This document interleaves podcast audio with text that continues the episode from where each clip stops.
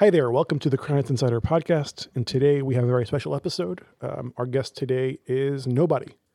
There is nobody here today. And that's because we're here discussing a really important issue, a really serious issue, a really controversial issue. And unfortunately, nobody who knows about this issue um, agreed to come on the show to talk about it, um, which is very disappointing. It's, it's a problem. It's a big problem. I'm sure you know I'm talking about the 770 situation because you know it's the title of this podcast on your podcast feed, and you know we're coming out um, in the days after this incident. Um, it's very disappointing. It's very it's very hard to watch. It's very hard to deal with um, with the scenes, with the news, with the chaos, with this going viral in the not in the in the rest of the film world, in the in the secular world, it's it's a disaster. It's a disaster of, of, of epic proportions, and it's been a disaster a long, long, long time in the making. Um, we're all, you know, there's something that like a lot of most of us like to forget about. Um, but, and then every once in a while, we're forced to remember what's going on in 770, what's going on in the Rebbe's shul, what's going on in the most important place in our community, and um, then we're forced to look at it again and it's and it's it's heartbreaking and it's sad and it's it's all the words it's all the i'm out of words on that on that point. The emotions are there. Everyone's everyone's dealing with this. The one emotion i want to focus in on though is is a feeling of impotence. Like i can't do anything about this. And it's normal to feel that on a personal level because you know this is not something that any individual can fix or do, but on a communal level, there's a feeling of impotence. Um, reading the statements that came out um, post incident from the various official Chabad organizations, um, statements from people like Rabbi Seligson, who's the, the spokesperson and PR person for Chabad, um, people like Rabbi Yudel Krinsky, who runs Aguch, um, all the statements are appropriate and they're measured and you know they're they're saying what has to be said. Um, Rabbi Braun put out a, a, voice note that went, went around where he's tr- condemned the strongest possible words what happened, and yet all of these reactions from sort of official Chabad organizations ends with, and then what? And what are you going to do about it? What is anyone going to do about this? Because the problem isn't that some bochurim broke the wall. That's that's a crazy thing, but bochurim do crazy things. bochurim are insane. Like people, you know, obviously there are plenty of you know, but teenage teenage boys and young and guys in their early twenties can get up to very very very seriously deranged, dangerous things at any given time. And that particular group of bochurim that did what they did, maybe more deranged or insane than most, but that's not that's not what that's not what matters. What matters is that they were allowed to do this. And this is just the culmination of what they've been doing for for years and years and years. Years and years. And how? How has it gotten to this? How have we gotten here? That's a question I've been asking for weeks, ever since the grand reveal of the uh, of the tunnel. Well, not really a tunnel; it's more like a, a, path from one basement to another.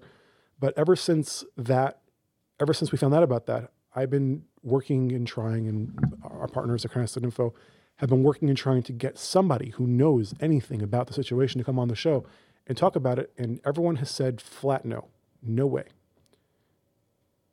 People have agreed to come on and talk about much other controversial things. That we have other controversial episodes in the pipeline coming soon. People have agreed to sit down and talk about controversial things. But this, no, this we won't talk about. This open sore on the face of Lubavitch, they won't talk about. And the question is why? And I don't know the answer. What is so special about this situation that nobody will talk about it? I don't know. And I won't know until somebody agrees to come on this podcast or some other forum and tells the story and lets people know what's going on. But I'm not here today about them because complaining about people not coming on your show is is not going to solve anything. What I can do is talk to you, the listener, and ask you, what are you going to do about this? What are you going to do about this? And I'm not, you know, advocating that people show up with crowbars to 770 to like get involved in some, you know, guerrilla street action. I'm not advocating that people start petitioning the government or I don't know, none of that. All I'm asking people is to start asking the question, why? And don't take, oh, this is none of your business for an answer anymore. Um, just don't. Baruch Hashem, we're a small community still, relatively, and everybody knows somebody. Everybody knows somebody who's connected to the organizations and the people who have some say over what goes on in 770. Everyone knows somebody. And today, the only thing we can do is ask why. Ask your friend, ask your father in law, ask your mother in law, ask your cousin, ask your friend of a friend who you know works in that place and you see him at Shul davening. And instead of saying a joke, instead of making a joke about this and sharing a meme, ask why. Why is this happening and why aren't you talking about it? Ask why this has been this this slow motion train wreck of, of, of three decades in the making. Ask why it's been allowed to continue. Ask who is responsible for this. Ask which organizations are benefiting from this. Ask why have confirmed, repeated troublemakers been allowed to keep doing what they're doing? Ask where's the money going? Ask. Just start asking. Ask the uncomfortable question and do not take a brush off for an answer. That's all we can do. All we can do is just start asking the question.